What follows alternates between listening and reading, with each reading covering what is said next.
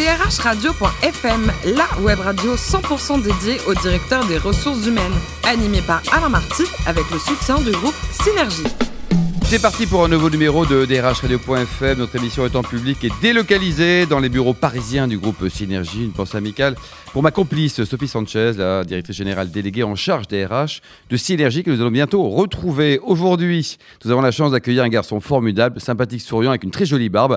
Jean-Claude Legrand, le directeur de développement international RH de L'Oréal. Bonjour Jean-Claude. Bonjour, je précise que une barbe avant la mode. Voilà. Depuis combien de temps vous avez votre barbe? Une vingtaine d'années. Une vingtaine d'années. Ce qui ne se faisait pas nécessairement dans leur semaine il y a une vingtaine d'années. Voilà. Il faut, que je pense à changer de look, parce que tout le monde porte une barbe. Mm.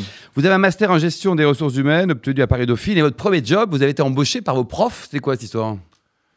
Et eh oui, et Dieu sait que pourtant j'étais dissipé, mais ils ont pensé qu'ils pouvaient sûrement ou me canaliser ou m'apprendre des choses. Donc j'ai rejoint euh, deux des enseignants de ce, ce qui s'appelait à l'époque un DESS de gestion ressources D'accord. Et vous à Dauphine. Allez travailler avec nous, quoi. 1990, vous êtes le DRH de Olivetti. Euh, là, c'était chaud, hein. Cinq plans sociaux. Un des jeunes DRH d'Olivetti. En six ans, cinq plans sociaux Ouais.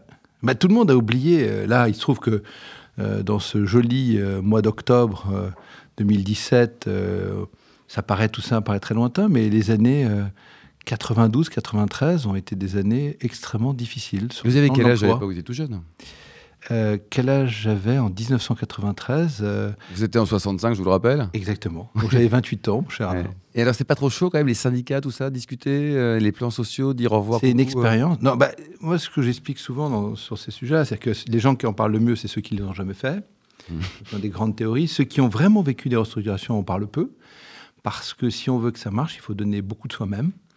Il se trouve que j'étais très jeune, euh, j'appartenais à une équipe. J'ai vu effectivement à ce moment-là euh, beaucoup de DRH expérimentés quitter euh, cette entreprise parce qu'ils ne résistaient pas à ça. Ah oui, à ce point-là, quand même. bien sûr, mais c'est une grande tension parce que c'est facile pour des dirigeants de dire je vais enlever 10-15% des effectifs. C'est difficile pour les gens qui ont donné quelque chose d'eux-mêmes de dire qui. Hein, hmm. donc, une fois que vous rentrez dans des choses très concrètes, que vous déplacez uniquement d'un, vous vous déplacez d'un tableur Excel à euh, monsieur un tel ou madame un tel et que vous les avez avec vous, face à vous, et que vous mesurez votre responsabilité, parce que on est en France, Bien sûr. Hein, euh, même si aujourd'hui en France... nous sommes tous humains aussi. Hein. Non, on parle de reprise économique, le, marché est quand même difficile depuis des, décennies, et la responsabilité de dire à des gens, euh, ça s'arrête, on n'a plus nécessairement besoin de toi, donc il y a une façon de le faire et de le dire. Mmh. Et puis ensuite, il y a surtout une façon de les accompagner. On est dans ces années 90 au début d'un métier qui s'appelle et qui commence à s'appeler l'outplacement. C'était le début à l'époque. Ouais, c'était tout à fait les débuts. C'est des groupes américains qui ont amené cette best practice. Là aussi, c'est amusant parce que c'est tout l'intérêt de, de l'expérience hmm. hein, et de vieillir. C'est que ce qui paraissait furieusement nouveau, moderne, avec des Français qui venaient de se lancer dans cette aventure, euh, paraît aujourd'hui euh, plus, euh, Usuel ou 1996, vous arrivez chez L'Oréal, plus de 20 ans, Jean-Claude, belle fidélité. Une, une entreprise qui embauche Une entreprise qui n'a surtout jamais cessé d'embaucher. Euh, c'est une des grandes leçons euh, que nous ont enseigné les dirigeants de L'Oréal depuis euh, la crise de 1974. Et pour éviter les à-coups, même, comme vous l'évoquez, ça fait plus de 20 ans que je travaille pour L'Oréal, dans ces 20 dernières années, il y a eu aussi des, crises. Hein, l'explosion de la bulle Internet, euh, la crise des subprimes en 2008. Dans ces moments de tension, on a toujours collectivement euh, fait attention, mais maintenu le recrutement, en particulier des plus jeunes, euh, pour préparer en permanence cette idée de long terme. Et des meilleures périodes à venir. Côté égalité femmes-hommes dans le travail, Jean-Claude Legrand, c'est pareil, c'est un travail de fond depuis très longtemps dans le groupe? C'est un travail de fond qui, en plus, dans cette année 2017, a payé. Hum. Hein, c'est intéressant. Souvent, sur ce sujet, je, je venais encore d'en parler là, dans une, avec une autre entreprise, en l'occurrence une entreprise très intéressante qui est Einstein Young. Euh, EY maintenant. Oui, mais je suis vieux. Mais c'est ça, oui. EY. Mais oui. Mais Vous avez quand même pourquoi, jolie barbe. Pourquoi Pourquoi? Oui, mais blanche, blanche, mon cher. Et donc, du coup, c'est euh, là, comme vous le savez peut-être, on a été numéro un mondial, donc au classement en numéro tout À fait, tout à fait, tout à fait. Donc c'est une, c'est une NGO qu'on a découverte. On avait répondu à leurs questions euh, à des questions qui nous ont posées, qui étaient des questions très précises euh, à l'automne dernier, Mhm. hein, puisqu'on est au mois d'octobre, il y a pratiquement un an. C'était effectivement en octobre 2016. On a reçu un questionnaire, on a essayé de comprendre ce qu'il y avait derrière. C'est une, euh, une organisation non gouvernementale anglo-néerlandaise. Oh là, Oui.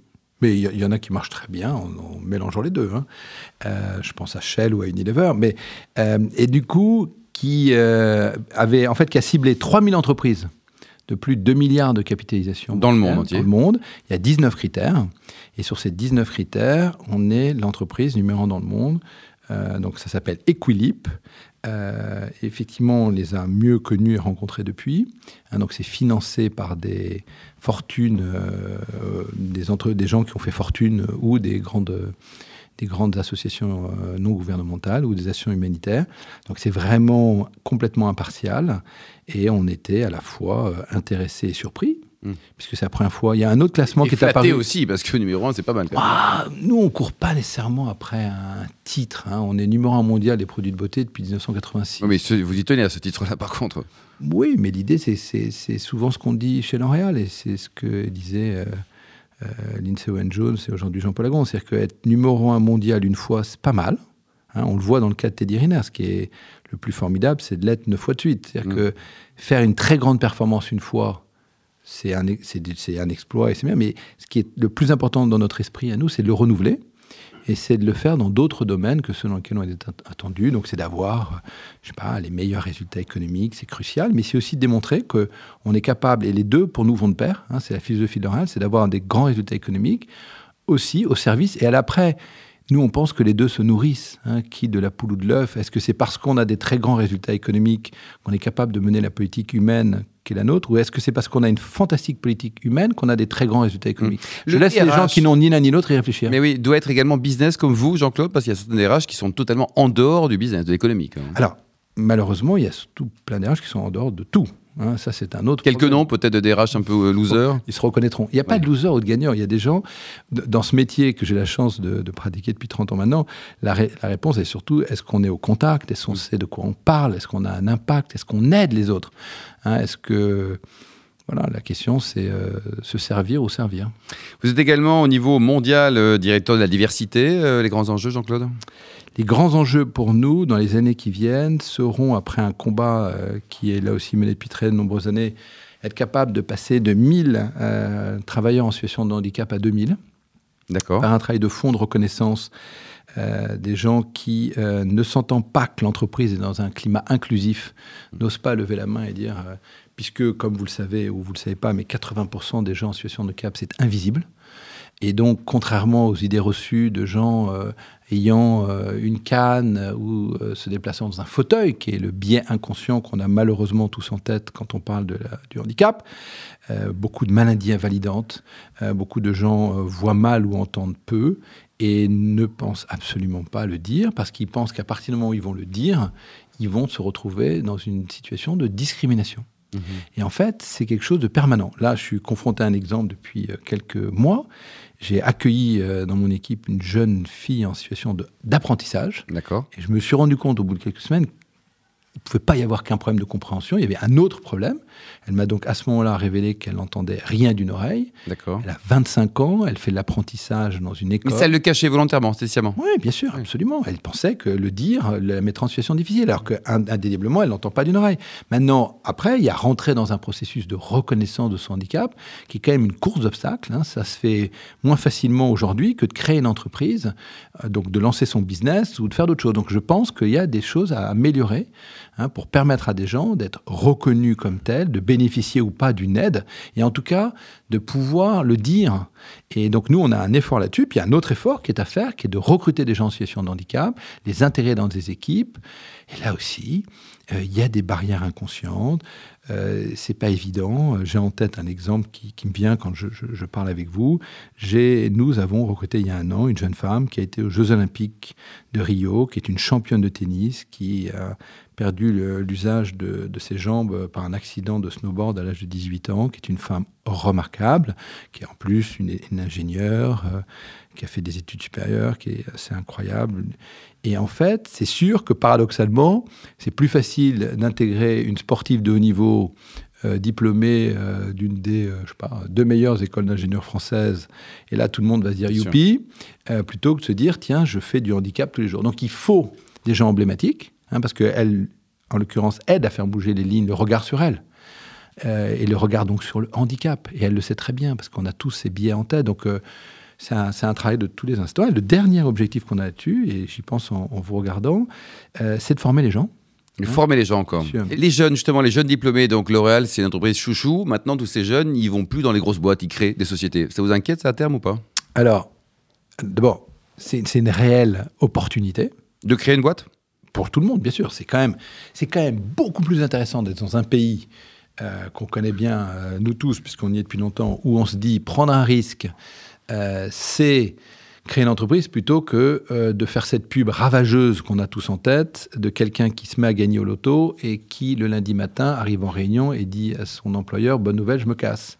Hein, puisque par définition, je m'emmerdais tellement au bureau que. Elle le est rigolote, cette pub, quand même, non? Ah non, parce que ça montre que vraiment on s'emmerde tous les jours et que le rêve du, du pays, c'est pas d'entreprendre, c'est de gagner au loto. Salut. Donc quand on a tous les gens, euh, je félicite la Française des Jeux pour ses résultats, mais je pense que ça serait quand même plus intéressant pour nous tous collectivement notamment les jeunes. Ce qui se passe en ce moment, se disent qu'ils ont, qu'ils vont réussir non pas en faisant du tac au tac ou euh, jouer euh, à euro million, mais entreprendre, créer, accompagner. Alors c'est en même temps une opportunité et un risque parce que, euh, évidemment, le- les gens qui nous intéressent, nous, qui sont les gens les plus entreprenants et les entrepreneurs, il y a un risque qu'ils y tournent. C'est un vrai risque. Euh, Et vous embauchez déjà les gens qui ont créé une première boîte et qui Absolument. décident ensuite à devenir salariés absolument, bien Oui. sûr. Bien sûr, c'est des gens Et y fantastiques. compris des gens qui sont plantés. Ah bah, de toute façon, on le sait tous. Alors maintenant, c'est comme beaucoup de choses dans la vie. C'est facile à dire, c'est plus difficile à faire. C'est évident qu'il n'y a pas de succès s'il n'y a pas eu d'échec. hein. C'est-à-dire que l'apprentissage des difficultés. euh, J'étais donc euh, aux États-Unis euh, en partie pour les vacances. J'ai eu la chance, je n'avais jamais été visiter Washington, même si j'avais fait une très longue voyage aux États-Unis. Je me suis retrouvé au, à Washington face à la statue de Lincoln, dont j'ai pour habitude de dire que euh, sa, sa jambe fait la taille de deux d'entre nous. Donc le truc est quand même, pour ceux qui sont retrouvés face à Lincoln en plus, sauf que j'ai abordé notre ami Monsieur Lincoln de nuit, son, son mausolée est complètement impressionnant. Lincoln, avant d'être fait élire président des États-Unis, a connu euh, des dizaines d'échecs. D'échecs, Donc ouais. je pense que l'échec, les difficultés, au-delà de rendre les gens plus forts, s'ils arrivent à résister, est clé. D'ailleurs, nous, dans les parcours professionnels qu'on fait, on met les gens dans des situations... Donc c'est pas rédhibitoire, au contraire. Quoi. Absolument pas. Alors, il paraît que dans l'avion, en allant justement dire bonjour à Monsieur Lincoln, vous avez lu un super bouquin écrit par quelqu'un, des RH chez vous? Absolument. C'est une euh, jeune femme euh, qui s'appelle Kauter Animi. Kauter, si jamais tu nous écoutes, nous t'embrassons. Tout le monde l'embrasse. Et Kauter, figurez-vous, a- est à son troisième roman qui s'appelle Nos richesses. Euh, et Kauter a fait des études dans le domaine des ressources humaines. Euh, elle est effectivement DRH. Elle m'expliquait il n'y a pas très longtemps, c'est qu'elle ne serait pas l'écrivain qu'elle est si elle ne faisait pas un métier, si elle n'était pas face à une page blanche tous les jours. Et Kauter a fait deux choses remarquables. D'abord, elle est à la fois dans la liste du prix Renaudot et du prix Goncourt. Donc, euh, nous saurons d'ici quelques jours si elle reçoit ce prix. J'en serais très honoré pour elle. Et en même temps, plus, c'est très amusant puisque j'ai un dialogue très intéressant avec elle, puisque Kauter ne travaille plus pour L'Oréal, elle est DRH dans une autre entreprise. D'accord, elle vous a quitté. C'est possible. C'est Eh oui. très triste, j'en conviens, mais c'est possible. Alors, côté foot, vous êtes plutôt l'OM ou PSG Côté foot, je suis plutôt très du côté de l'Olympique de Marseille. Mais vraiment OM encore. Vraiment l'OM, euh, oui. Et pourquoi Alors, vous aimez ce club? Parce que tout, mais parce que c'est est possible. Tout est possible. D'abord, parce Ouais. que tout est. Non, je vais vous dire un truc. Bon, visiblement, on parle de choses très personnelles. Je n'ai pas pour l'habitude d'en parler. Mais euh, il se trouve que hum, j'ai une grande partie de mes origines qui sont du sud de la France, donc euh, marseillaise. Et je me suis retrouvé pour la première fois au stade Vélodrome. Vous avez quel âge hein? J'étais très jeune, donc c'est vraiment dans les années 70. Je suis allé assister à un match avec mon grand-père en quart de virage. Et en fait, j'ai un souvenir quand je ferme les yeux et que je me concentre, surtout d'une énorme diversité. Je me suis dit, c'est quand même fantastique ce stade où il y a un vrai mélange. Hein, tout le monde est ensemble, c'est extrêmement populaire. Je suis ensuite retourné dans ce vrai vélodrome que j'ai eu la chance de connaître avec des bancs en bois où on tapait des pieds dans, le- dans le, dans le virage. Bon, c'est une aventure Oh, Il y a une humaine. émotion. Il y a une Hein, quoi. ouais, et puis j'ai Et alors vous, de depuis qui- 16 ans, c'est plutôt du polo alors? C'est du polo, oui, c'est quelque chose de très particulier. Vous pouvez pas en parler? Hein? On peut en parler, non? Bah, c'est une connotation tellement. euh, c'est comme souvent. Enfin, on est entre nous, hein, un peu. Oui, bien sûr. Euh, je pense à tous les gens qui nous écoutent. Non, mais l'idée, c'est que c'est tellement méconnu que c'est plein de clichés. Vous voyez, je suis encore en train de jouer ce week-end et à chaque fois les gens disent ah oui j'ai déjà vu. Les, les gens quand vous leur dites que vous avez assisté à un match, ils vous disent oui. Et en fait ils, ils ont vu trois fois un match dans leur vie. Les plus anciens érudits ont vu l'affaire Thomas Crown, Mm. mais l'original avec Steve McQueen. Les autres ont vu le remake avec Pierce Brosnan. Entre les deux films, il y a juste l'écart qui est entre j'aime beaucoup Pierce Brosnan, mais entre Steve McQueen et, et Pierce Brosnan. Et puis sinon, à la mi-temps du match, euh, notre amie euh, Julia Roberts remet des modes de gazon.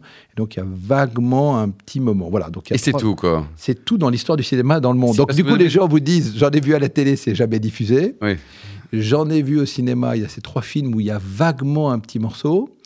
Et donc voilà, c'est méconnu. Et comme souvent, ce qui est méconnu, c'est maltraité ou considéré comme, euh, pour ce que c'est pas, c'est un fantastique euh, sport que j'encourage tout le monde à rencontrer. Merci beaucoup Jean-Claude Legrand. Je rappelle que vous êtes le directeur du développement international RH de L'Oréal. Fin de ce numéro de drhradio.fm. Encore merci, il est si nombreux à nous écouter. Je vous donne rendez-vous jeudi à 14h pour accueillir de nouveaux invités. drhradio.fm vous a été présenté par Alain Marty avec le soutien du groupe Synergie.